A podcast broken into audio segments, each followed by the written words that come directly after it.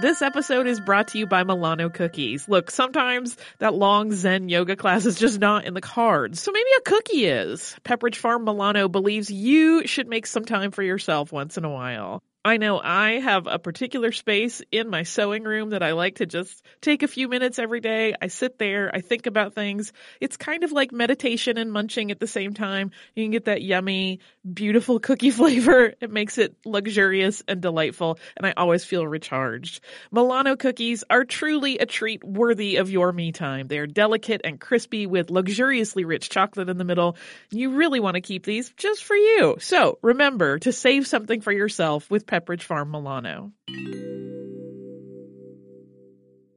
The future is closer than you think, and it all starts in the palm of your hand. You may have heard the news 5G is coming. In this new iHeart series, This Time Tomorrow, presented by T Mobile for Business, join me, Oz Woloshyn, and my co host, Kara Price, as we walk you through the true revolution in mobility that will change the way we interact with the world around us. Join us and hear just how close we are getting to a more connected future. This Time Tomorrow is now available on the iHeartRadio app or wherever you listen to podcasts. Do you want to position yourself for career success? Master the fundamentals of business with HBX Core, a three-course online program developed by Harvard Business School faculty. Immerse yourself in real-world case studies as you dive into business analytics, economics for managers, and financial accounting, the three courses that Harvard Business School faculty determined were essential to becoming fluent in the language of business. Boost your resume, grow your network, and advance your career with the HBX Core credential from HBX and Harvard Business School. Just go to abouthbx.com slash howstuffworks. Once again, that's abouthbx.com slash howstuffworks. Welcome to Stuff You Missed in History Class from howstuffworks.com.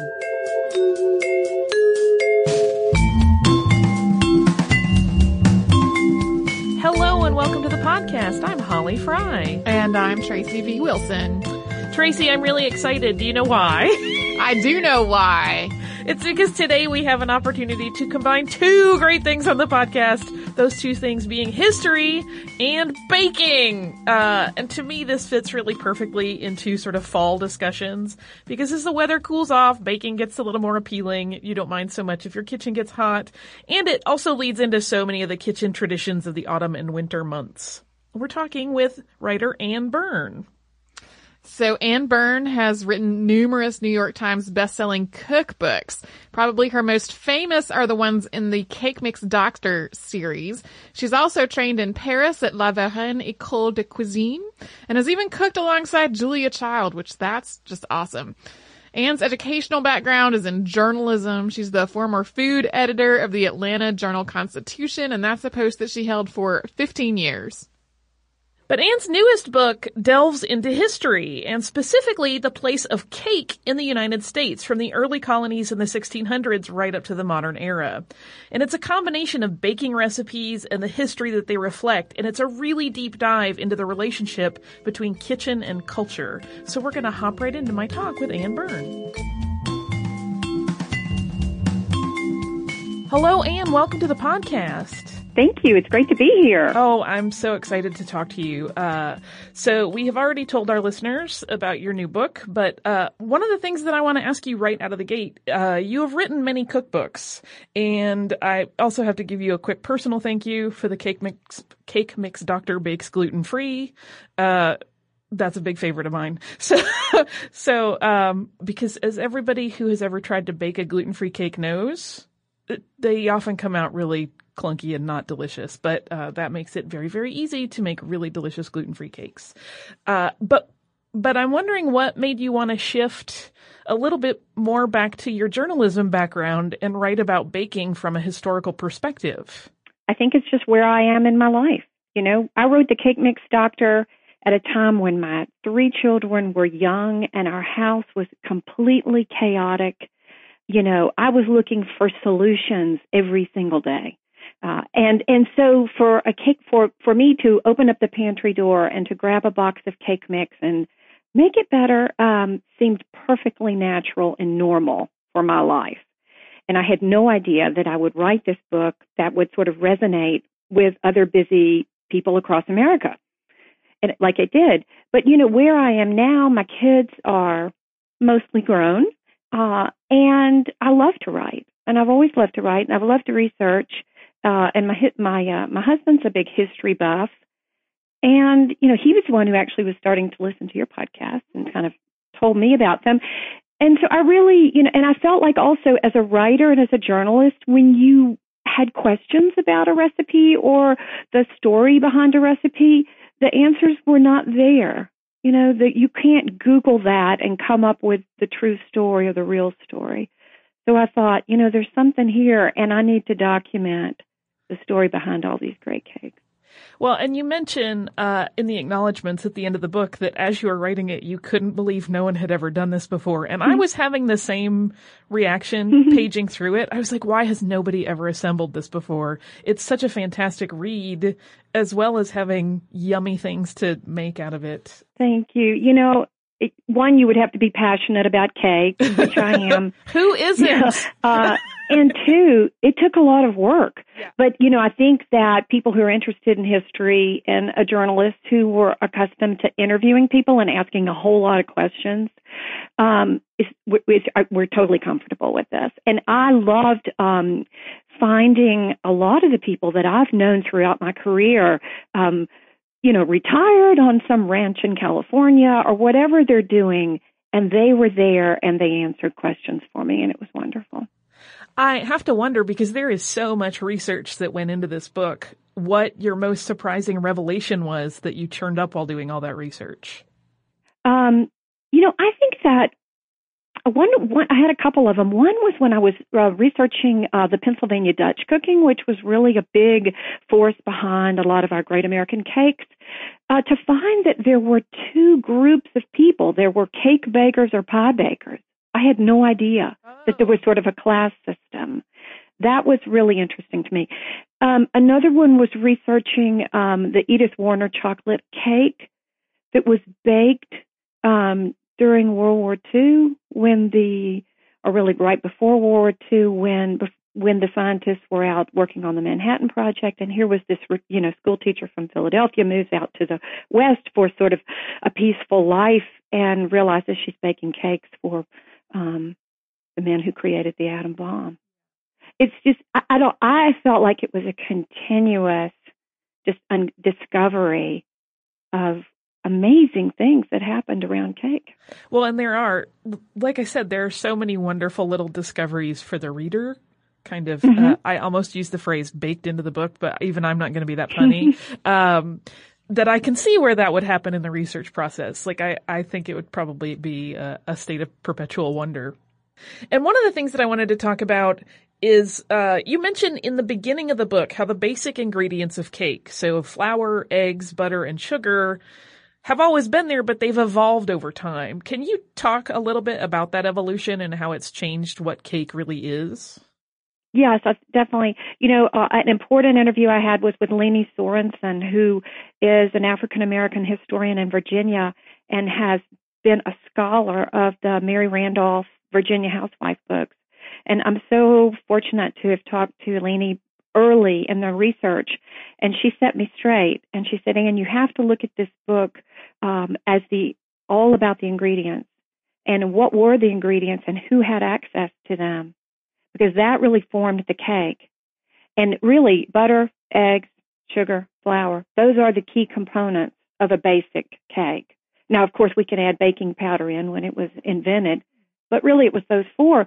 And so if you look at them independently and say, who had access to that?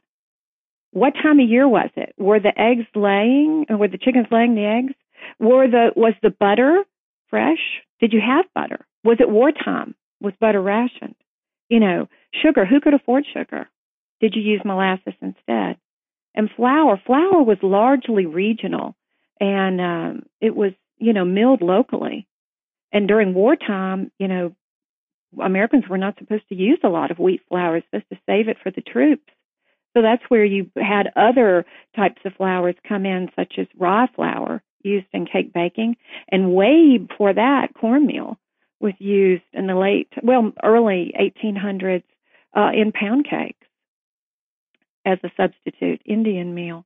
So at different times in our country's history, these four ingredients have been different, have changed. And that affected the types of cakes that were baked. And you also talk about how in testing these various recipes, uh, some of the recipes, and I quote you here, left a whole lot to the imagination. Uh, did you have any disasters in the testing phase? I just picture some horrible wonder happening. oh yes, we always have disasters in testing recipes. um, one, sometimes when they come from chefs, uh, those recipes, and the other when they come from historic cookbooks. Um, yes, because anybody who's ever picked up an old cookbook knows that uh, old recipes were essentially just an ingredient list. You got no method whatsoever. So you kind of had to do a little research and find out what, what was the oven they were using, what kind of pan would this have gone in, um, quick ovens, you know, or a hot oven. And it really wasn't until the turn of the 20th century that, you know, standardized measures came into cake baking and, and, and then we found, you know, the, the thermostats on ovens a little bit later than that. So yeah, so to, to be a modern cook and interpret old recipes, you have to do a little bit of digging and then you have to do some testing. uh, I'm imagining eating the evidence couldn't have been that bad most of the time. yeah, well, especially the ginger, the early gingerbreads. Let's just say that gingerbread was a very loose term right. for a cake. Uh, it, it, it encompassed everything from a gingerbread cookie, like a hard tack gingerbread cookie that actually was bought by sailors um, and and used to sort of to ease their stomach on sea voyages because ginger was a stomach settler. And then later than that, cakey gingerbreads became a more refined version of gingerbread. They had molasses in there and spice, but they also had eggs. So gingerbreads, you don't know what you're going to get when you see an old gingerbread recipe. You can kind of look at the ingredients and have some idea. If it's got eggs in it, if the sugar ratio is pretty high, it's going to be a cakey or gingerbread, but you just have to test them. well, the good news is even bad gingerbread is probably pretty good gingerbread. So. Yeah, you can always dunk it in something. Exactly. Right. uh, and you mentioned in the section of the book that features recipes from 1800 to 1869 that this is really a period where started to diversify a great deal in the United States. Can you talk about the catalysts for that phase of growth that really ultimately changed what the word cake sort of meant? Definitely. You know, before then, I think cakes had been very British. Um, you know, you look at your water cake, your sponge cakes, your pound cakes, your fruit cakes, your tea, even the tea cakes, when cakes were served, very British. But you're right there were new directions in our country. There was an expansion of our country, and a really great example of sort of a new American cake at that time would have been the cowboy cake. Um, and that was a cake that was a frontier cake. People were taking ingredients with them and moving west, and they were baking cakes in, you know, cast iron Dutch ovens. Uh, and you know, oftentimes, you know, they couldn't they couldn't take their hens with them to lay eggs the eggs would not have survived the trip west. So they had to make eggless cakes.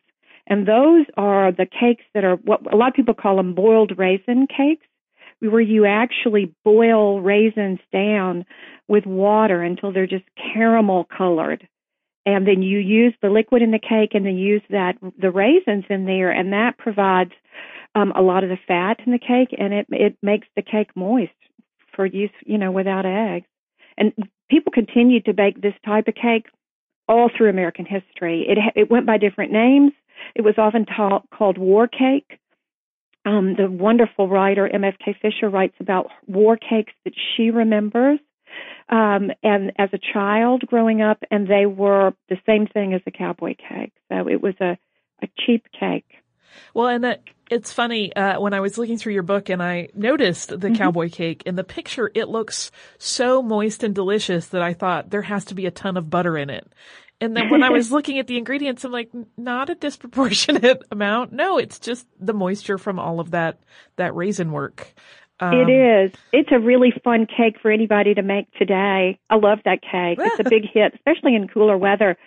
And another example, I think, of, of just the westward movement is uh, are the cakes that are made with nuts that are indigenous to America, like the hickory nut cakes, the black walnut cakes.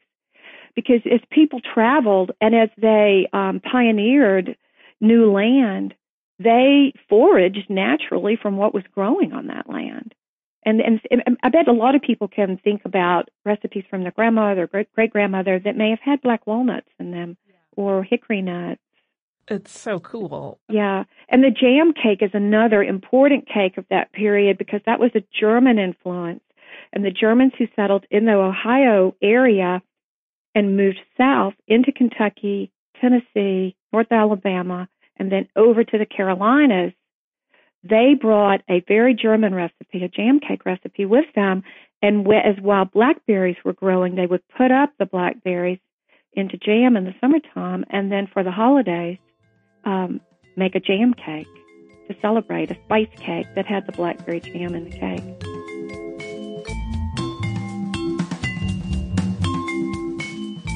So I really like how she tracked the way that uh, that pioneer travel developed new kinds of cakes as people got access to different ingredients. Yeah, it, it really does, as she said, make you think about kind of backwards engineering cakes that maybe have been in your family for a long time and think about, oh, that's why that ingredient probably became part of our, our kitchen's vernacular. And I have to say, every time she talks about another kind of cake, as we were discussing, I just want to run in my kitchen and try baking it because they all sound amazing. Coming up, we are going to talk about Uh, the place of chocolate cake, which is a favorite of mine in United States history. But first, we're going to pause for a brief word from a sponsor. A lot of the time we are trying to eat better, make healthier choices, but there's a lot of junk food that's really tempting and I completely understand. I judge no one that opts for the candy bar, but we all know we could be doing a little bit better. You can avoid that guilt and feel really good about what you're eating for your snacks with NatureBox. Uh, NatureBox will deliver super tasty snacks made with simple ingredients right to your door, so you always have something better to snack on without feeling guilty. They have more than a hundred delicious snacks to choose from, ranging from healthy to a little more indulgent, but all of them have no artificial colors, flavors, or sweeteners. Uh, Tracy, I know because it's autumn now, I am really into uh, a lot of the popcorn snacks, including Yum. the salted caramel apple popcorn. That sounds amazing. I have not tried that one. I am still really, really into all the lentil loops, in particular, aged cheddar lentil loops. Uh, they're particularly a big hit at my house because number one, I love to eat them. Number two, my husband doesn't as much love them. So I, I get more for me.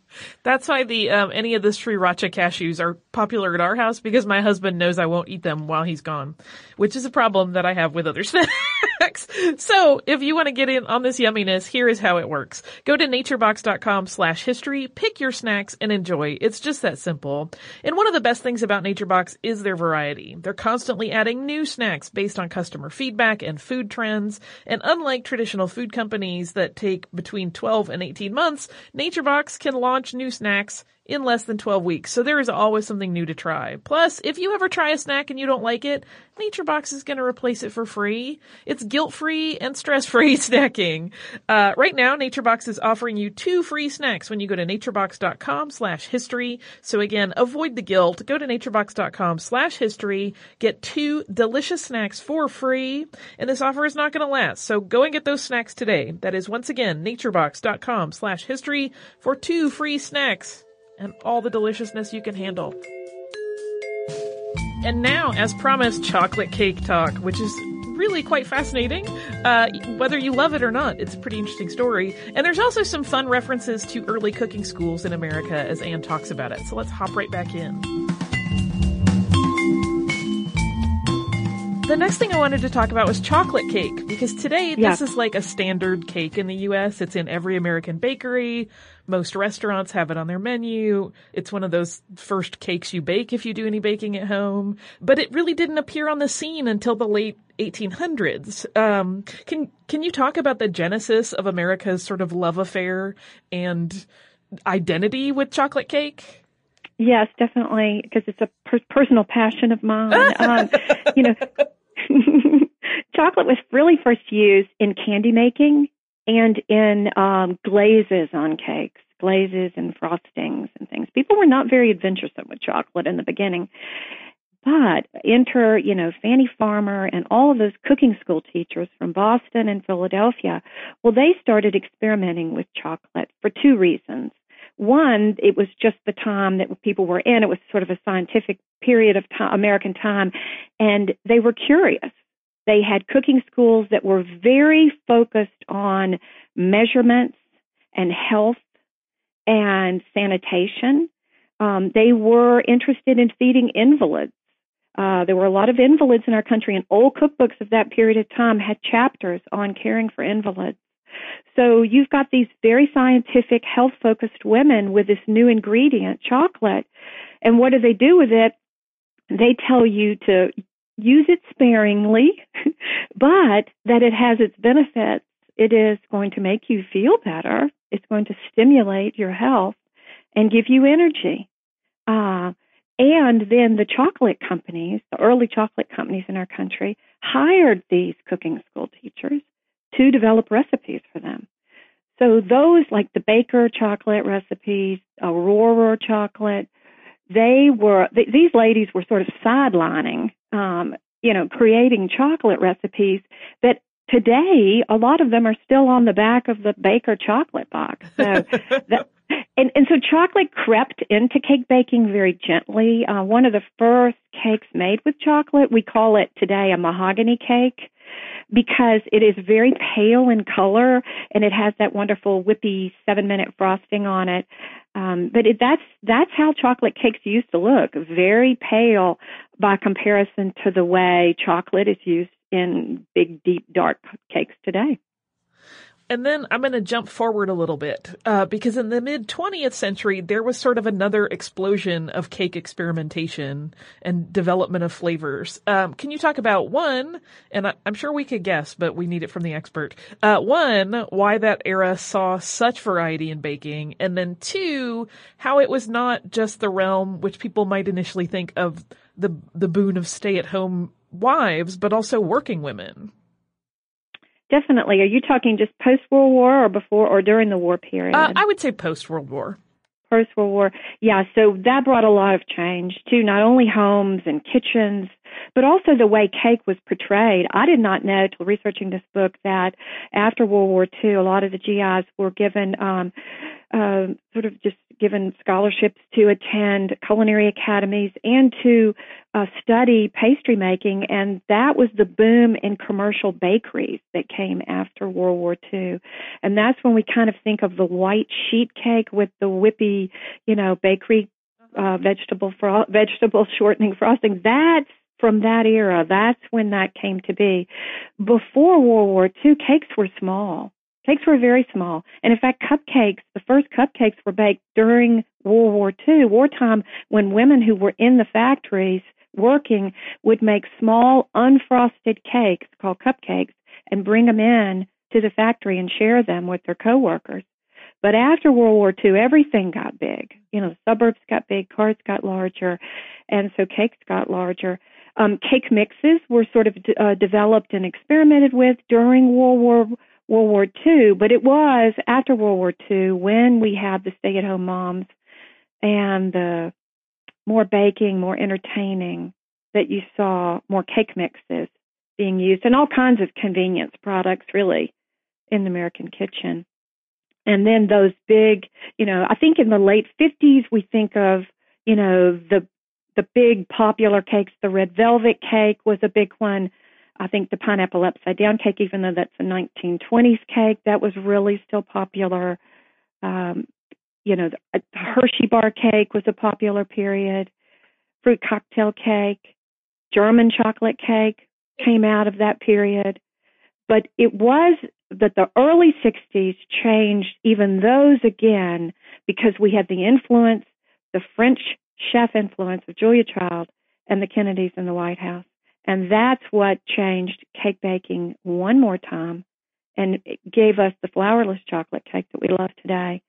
And then I could say later in the 60s, the whole California movement. Um, I interviewed Lindsey Shere, who was the first pastry chef for Alice Waters at Chez Panisse. Uh, Chez Panisse opened in Berkeley in 1971, and I, re- I believe that that restaurant and the way those pastry chefs were cooking there changed the way that we bake cakes today because the cakes were more rustic. They were largely unfrosted. they were more Mediterranean in style. It's really fun to see that connection. Yeah, it's it's such a uh, I, again. I mean, this is obvious because this is really what your book is about. But it is fascinating to watch how cakes develop in stride with cultural changes that are going on. Uh, they they so reflect the time. And I have to laugh when you are talking about this era of development just personally because I think back and those are all of the cakes that my mom made. I was born in the very early 70s. So she had learned those when she was at that age and in that era. And then those are the cakes that kind of carried her forward in life that she was baking. So when you talk about red velvet and those and are German really chocolate, great cakes. Oh yes. the German chocolate cake the Italian cream cakes. Think about the cakes that we still bake today. If you looked at a period in time that probably was that gave us our a lot of our legacy cakes in America, it's probably from 1955 to 1975. And you reference uh, and write about in this book numerous historical cookbooks uh, that you that you worked with. Do you have a favorite among those? Oh, I love them. I love the housewife cookbooks, and that there's a there's actually a big box in the book on the original housewife. Yeah. um, tried to have a little fun with it, you know, because there was the Virginia housewife, Mary Randolph, the Kentucky housewife, and the Sarah and the South Carolina housewife among, and then even before that, there were German um, housewife books written in German, um, with the whole idea that you you it was not just cooking and baking, but it was making a home and it was a lot of household sort of primer advice on how to set a table, how to how to be married, how to how to be happy, how to raise children. I love reading those old books. They were a lot of fun. Uh, this is one thing that just piqued my interest when I was looking at the book. Will you tell us about mayonnaise cake? you know, mayonnaise cake is is a good example. Let's just say it, it's possibly a depression era cake. Mm-hmm. It, it's a hard times cake, as so many of our cakes and other foods like casseroles were, because people were trying to make do. So something with a mayonnaise cake, you've got you're using mayonnaise in the cake, which has both the eggs and the oil. It became sort of a shortcut cake, an economizing cake um, a 19 or probably an idea that came out of the 1930s that then became part of pop culture in food, largely helped by food manufacturers who would put the recipe on the back of the container. Have you ever made a mayonnaise cake? I have made a mayonnaise cake, and uh, and they're they're incredibly moist. a lot of people love them. They're a little salty for me. Ah, that's my own little thing. You know, mayonnaise, I think commercial mayonnaise has a lot of salt in it. Yeah. Possibly if you made a mayonnaise cake with homemade mayonnaise, which sort of defeats the purpose. Right. Um, you, you know, you wouldn't have that, but I find them a little too salty for my taste because the, by the time you add baking powder, which has salt in it, and, um, you know, maybe some salt in the cake. Right that's just a little personal. uh, was there any other ingredient that you came across in your research that either made you blanch or wonder why anyone would put it in a cake? Well, there's the chocolate sauerkraut cake. That's, um, you know, that was when I was writing for the, the Atlanta newspapers way back when. I remember receiving a chocolate sauerkraut cake recipe from the Sauerkraut Growers of America or something and thinking, okay, well, that'll wind up in the trash. And then I received another one, and we ended up writing sort of a column on the wacky recipes that we received from food manufacturers. And that was one of them. So I actually baked it, and it was pretty good. it was pretty good. So when I was doing the research on this book, I realized that it kept popping up again in older cookbooks in Idaho and out west. And I didn't want to forget that part of the country. Um, so we did include it. And it was an early German cake recipe. They had the sauerkraut. They realized that sauerkraut made the cake more moist, and they were baking with chocolates. Germans have always cakes. Uh, Germans have always loved to bake with chocolate and with spices. So that's a really nice cake. But um, another cake I think that is important and sort of like that is the applesauce cake. Oh yeah. Yeah, but that's I, I actually call the recipe in the book the 1917 applesauce applesauce cake because it is a classic World War One recipe when people were trying to do without eggs, baking without, baking out without fat, without eggs. So they found that they could actually cook down and make applesauce out of their own apples, or you could purchase applesauce then at the grocery. And it was a shortcut cake. And there were a lot of uh, U.S. government recipe brochures that were provided to people on ways to bake uh, during times of war. And applesauce cake was one that was baked universally, and it still is today. Great cake. So, of course, it makes absolute total sense that a lot of the more unique cakes that we have were born from trying to make things work with various ingredients that were sparse uh, during wartime. Uh, I hadn't really thought about that with cakes before, but we have talked about that general theme on the podcast before when we talked about spam making its way into wartime cuisine, especially in places that had a high, uh, high percentage of American GIs. Yeah, it's one of those things when I asked her about mayonnaise cake, I asked because I thought it was so funny, but then when she talks about, oh, it's because they were trying to make up for, you know, not having eggs and oil readily available, I'm like, oh, duh, I feel foolish. Yeah. well, and I think, I think angel food cake came from the, the dilemma of like, what do I do with all these egg whites? I needed all the yolks for this recipe. what do I do with all this egg white now? I didn't ask her about that, although I have heard that before.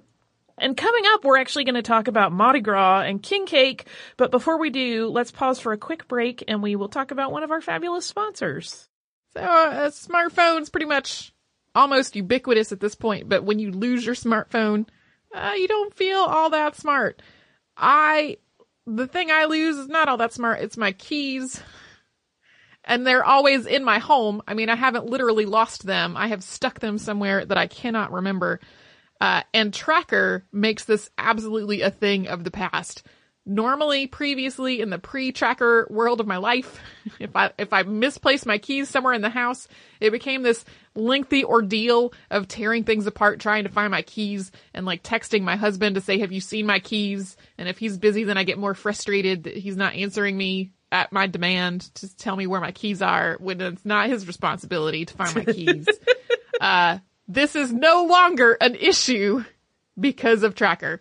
Uh, there in the Tracker app, there's a button that you can press that will make your tracker make a noise. And so you can just press that button in your house and your keys will ring at you and you can go find them. So, I mean, Tracker makes losing things a thing of the past. It's this coin-sized device that lets you find your keys, your wallets, your bags, your computer, anything in seconds. You just pair it to your phone and attach it to anything and you'll find its precise location with a tap of the button. It is super, super easy. If you lose your phone, you can press your button, you can press the button on the tracker and your phone will ring even when it is on silent with more than 1.5 million devices. Tracker also has the largest crowd GPS network in the world. So when your lost item is not physically in your house, it's going to show up on a map, even if it is miles away. You will never lose anything again with Tracker. Listeners to this show get a special discount of 30% off your entire order. Go to the spelled T-H-E tracker.com and enter promo code history. The hardest thing you'll have to find is their website. Go to the tracker.com right now. Enter promo code history for 30% off your entire order. Again, that is thetracker.com, promo code history. Now we will get back to our story. So, you may or may not know that the king cake that you're probably getting from your local bakery is not really like either of the original styles of king cake served here in France. And we're going to talk about that with Anne Byrn, as well as presidential cakes in this next segment.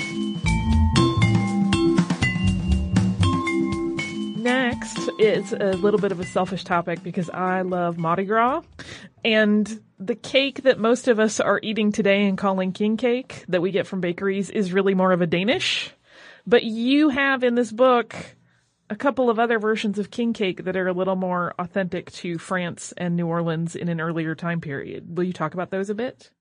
Yes, definitely. I have two king cakes in the book. The first one, which is in the first chapter, is the oldest, and that is New Orleans king cake. That is a brioche style cake. So it is a, it's like a bread cake because it has yeast in it, but it's sweet. And that came to New Orleans, we think in about 1718 with the Basque settlers in New Orleans. So New Orleans was is was just a fascinating place is still a fascinating place i think in america for food. But we tend to think of early american um, cakes and cooking just from the colonies.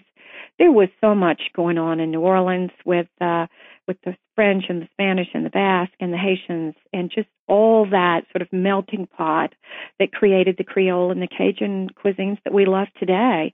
So that was the first one a yeast a yeast based and then in the 70s, um, there became popularized a cake that was is made in a lot of homes in New Orleans, and it still is today uh, for Mardi Gras or to be served on Epiphany. And it is the French style, which is puff pastry. So that those are the two distinct styles and and the puff pastry version was popularized in the 70s what with Pepperidge Farm you know frozen puff pastry being available but what you have served most of the time to tourists uh, during Mardi Gras is a Dan- like you said, you're right, is a Danish, and that is because those bakeries um, could get commercial Danish from Sysco or whatever you know distributor pre-made, and then they turn it into king cake. That's not true king cake. King cake is either brioche or puff pastry. Well, and I imagine the the Danish stuff ships a little more easily, and I know there is huge business around shipping out from New Orleans at this point. Very true. But for fun, make the French king cake. oh, I'm going to make all of them. Another thing that I wanted to mention was this really darling chart that you have in the book with presidents and their favorite cakes. Um, did you come across any information in your research about whether presidential preference made a cake more popular during his time in office? You know, I, I looked for that, and, and you would think that it might, but probably the one cake of all cakes, and it's in the book as the Mary Lincoln white almond cake, was the cake that was most associated with a president.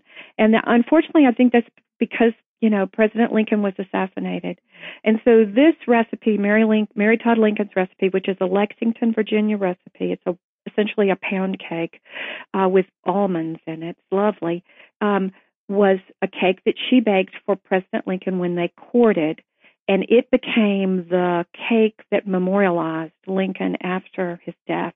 So it was baked and served at banquets uh, to honor President Lincoln. Um, a little the same. The Washington cake is is baked throughout history, not so much anymore, but pick up an old cookbook and you're going to find a Washington cake. And it's kind of a one size fits all cake. If it's a pound cake, you can call it a Washington cake. If you want to grate some lemon zest in it, it's a Washington cake. It was just a way of, you know, celebrating George Washington. But in more recent times, I don't think so. We've got, you know, the um, I've got a Sarah Polk, uh, wife of James K. Polk, her uh, hickory nut cake in here. But of recent you know, Res- Theodore Roosevelt was linked all over to clove cake, which is a molasses spice cake. A lot of references there. And I remember stories always saying that Lyndon Johnson loved summer fruit, what they call in Texas summer fruit cake. And I was so curious about what makes a summer fruit cake in winter, but that is the cowboy cake. That's ah, the frontier cake. Now, does it have additional fruit in it? In addition to raisins, or is it still just a, no? But it's basic? just it would be a hot weather cake. It would be a, wet, a a cake you would bake a fruit cake you would bake in the summertime as opposed to the one that you made during the holidays, winter holidays, that had a lot of expensive fruits in it and maybe was soaked in bourbon and wrapped up in cheesecloth and, you know, served when the weather was cooler. A summer fruit cake was lighter, so it would have been more like a boiled raisin cake. And then, you know, more recently, Jimmy Carter has always said that he loved the Lane cake.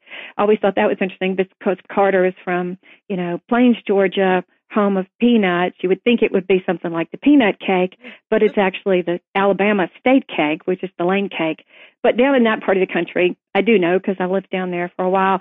Um, you know, much of the many of the cakes that are baked and beloved in in in Alabama are actually loved by you all in Georgia. Oh yeah, as well, and back and forth. So.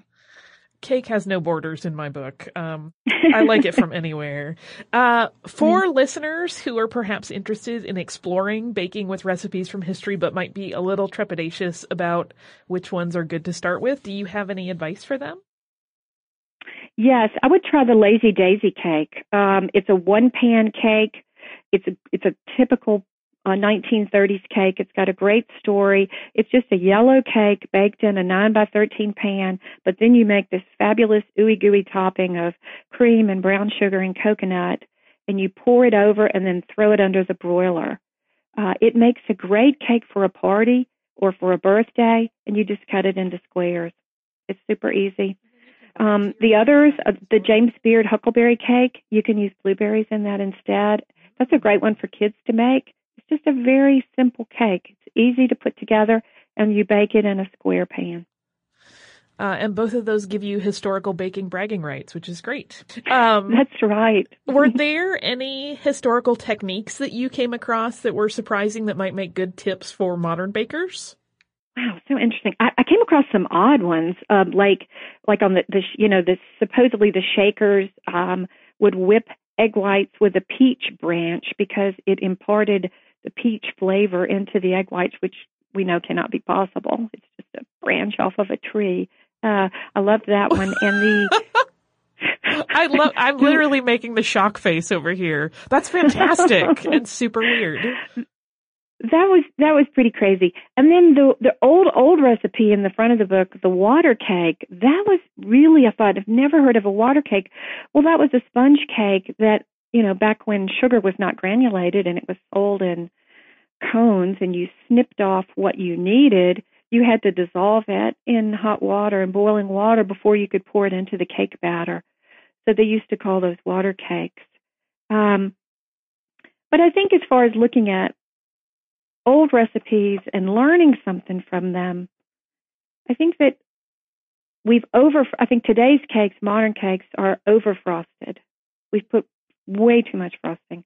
So if if a hundred years from now a historian was doing this project and looking back, they would probably say of this era, and especially all the cupcake era and the tall frosting, that this obviously was an, a time of economic boom, that we had a plenty of everything, that the portions were too large, the sugar too much.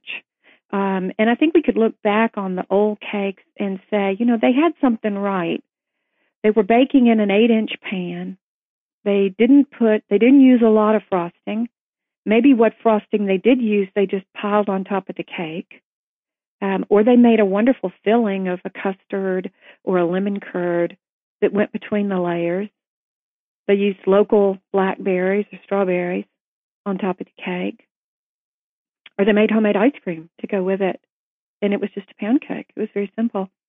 So I think that we could maybe look at how the portions and how cake was presented going forward and sort of rethink do we need six layers and a foot of frosting? Sometimes. Sometimes we do. Sometimes.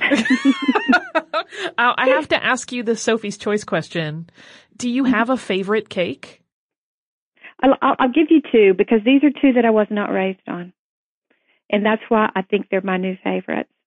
It might change six months from now, but I love the Chez Panisse almond torte because it is, it's just so elegant, timeless, perfect for a birthday dinner party. And that's the sh- that is the Lindsey Shere interview I did that, and I love it. You make the whole thing in the food processor and pour it in the pan. Oh, it's dead easy. Um, I love that cake, and I also love the Wellesley fudge cake because if you want a bang up, delicious chocolate layer cake, that Wellesley fudge cake, and and I was not raised on it growing up in Tennessee, but everyone I talked to in New England was raised on the Wellesley fudge cake and loved it. Um, and I can see why.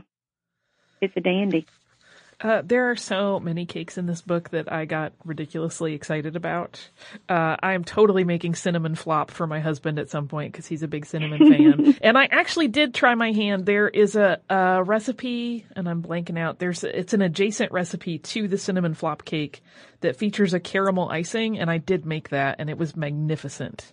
Um, So super yummy. I was excited at your brown derby cake was in there, the grapefruit cake. I love that story of Harry Baker, the traveling salesman turned pastry chef. Yes. Well, and you you probably know this that uh Disney World serves that cake in their version of the brown derby. Oh, that's right. That was right. I and it's actually it's quite good, I have to say.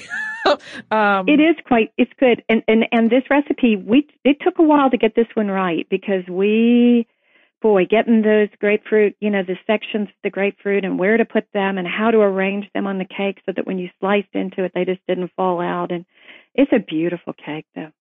Well, and it's it's surprising to me how much I love that particular cake because I'm not really a citrus fan, but there's mm-hmm. something about the lightness of it combined with the citrus that makes it not it it doesn't do to me what other citrus does, which is usually I just find the flavor a little overwhelming, but it's really Yeah. delicious.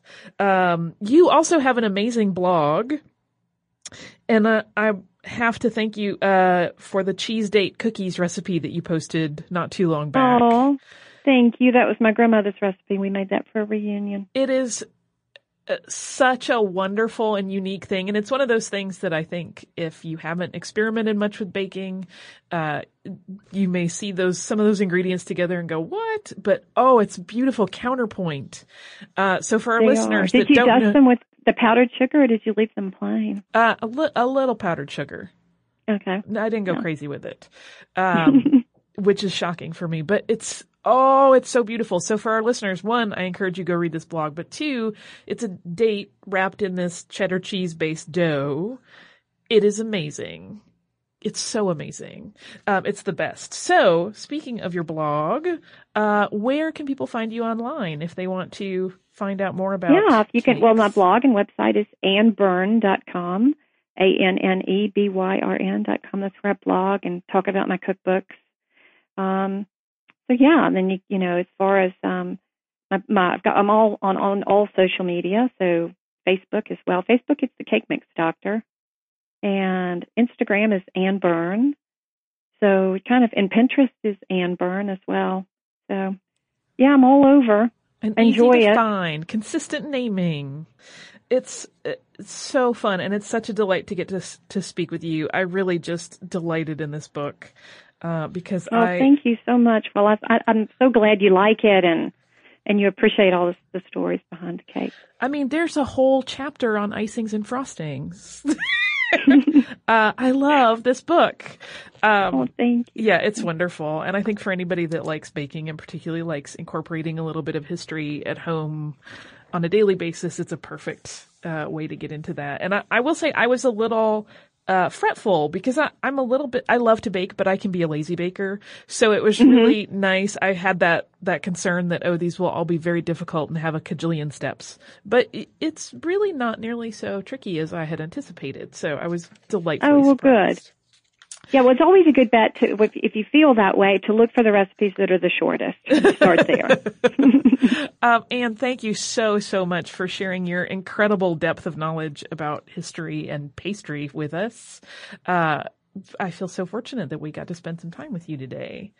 well, I, it was just such a treat to be on your show. Just love it. Ah, well, that is a, a ridiculously delightful compliment. I never feel like I deserve those, but I'm happy to have them. Uh, so Yes, you do. thank you once again. And uh, for our listeners, all of the information she just mentioned will be sure to include in the show notes. Uh, and everyone can get to historical baking right away.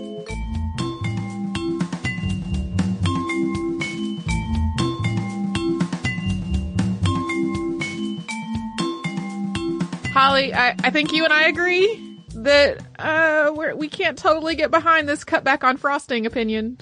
Right? I'm I'm like a uh, some sort of insect. I really am big on the sugars.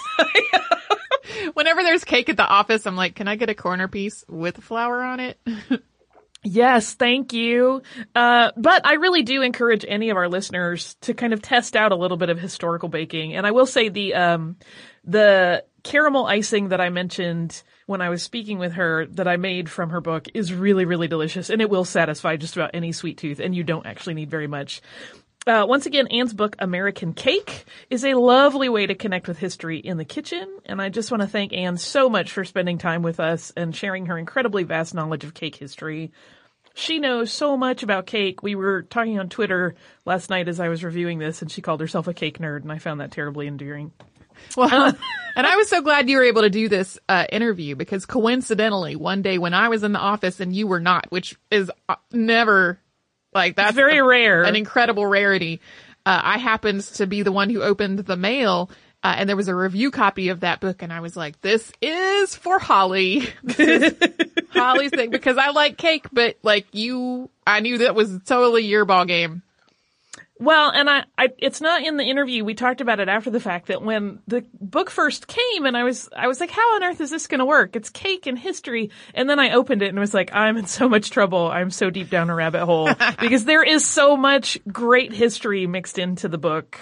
You know, it's not like, here's a little brief bit of history and then it's all recipes. It's really a lot of history and the recipes are phenomenal and I want to make them all. Yeah. Well, and there's definitely cake history in the rest of the world too. So, uh, Yeah. maybe someone will, will write books of international cake history. That sounds fine to me. I will also read those books.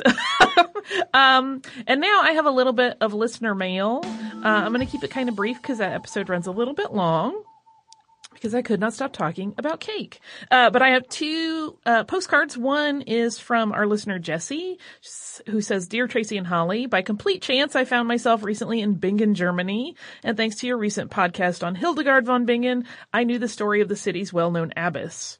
The church features." Uh, on the front of this, oh, the church featured, sorry, on the front of this postcard is home to an altar uh, which portrays Hildegard's life. As a longtime his listener, thank you for the hours and hours of entertainment over the years. So it's a lovely uh, photograph of the uh, church where that that altar sits. And then we got another really cute postcard from Grace, uh, and she just writes a very sweet, brief thank you on the back for the podcast. But uh, what I really, really liked is that this postcard is from Tokyo Disney Resort and it's very cute. It is of the seven dwarfs from Snow White, but what's really charming is that they are holding bamboo shoots. Which, which are not uh, normally part of the Snow White story, but they're very sweet, and it's an absolutely beautiful postcard. So thank you to both of those listeners and everyone who writes us. We appreciate it so much.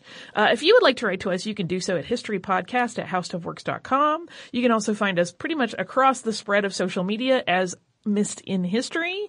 Uh, if you would like to learn a little bit about anything that is on your mind at the moment, you can go to our parent site, howstuffworks.com, search for that thing that's on your mind in the text bar, and a ton of content will churn right up for you to explore and get lost in, much like I got lost in the cake book. Uh, uh, if you would like to uh, come and visit us, you can do that at missedinhistory.com, where Tracy and I have put all of the episodes of this show from way back before we were on it up to the present day, as well as show notes from the times that Tracy and I have been hosting, and occasional other goodies. So we encourage you visit us at missedinhistory.com and howstuffworks.com. For more on this and thousands of other topics, visit howstuffworks.com.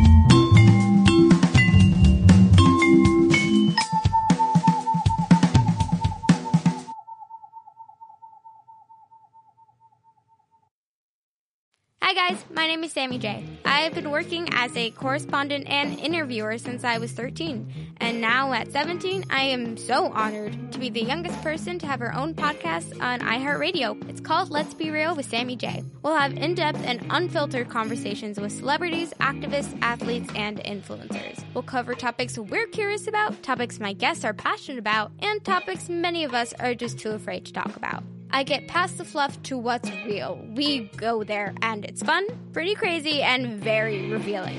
Listen to Let's Be Real with Sammy J on the iHeartRadio app, Apple Podcasts, or wherever you get your podcasts. We are going to Italy. After the success of last year's trip to Paris, we are planning another similar trip, still with defined destinations, this time to Rome and Florence.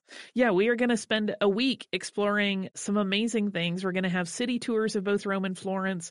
We're going to see the Roman Colosseum, the Vatican Museum, and the Sistine Chapel, St. Peter's Basilica, Vatican City. This is just a tiny fraction of all the stuff we're going to get to do.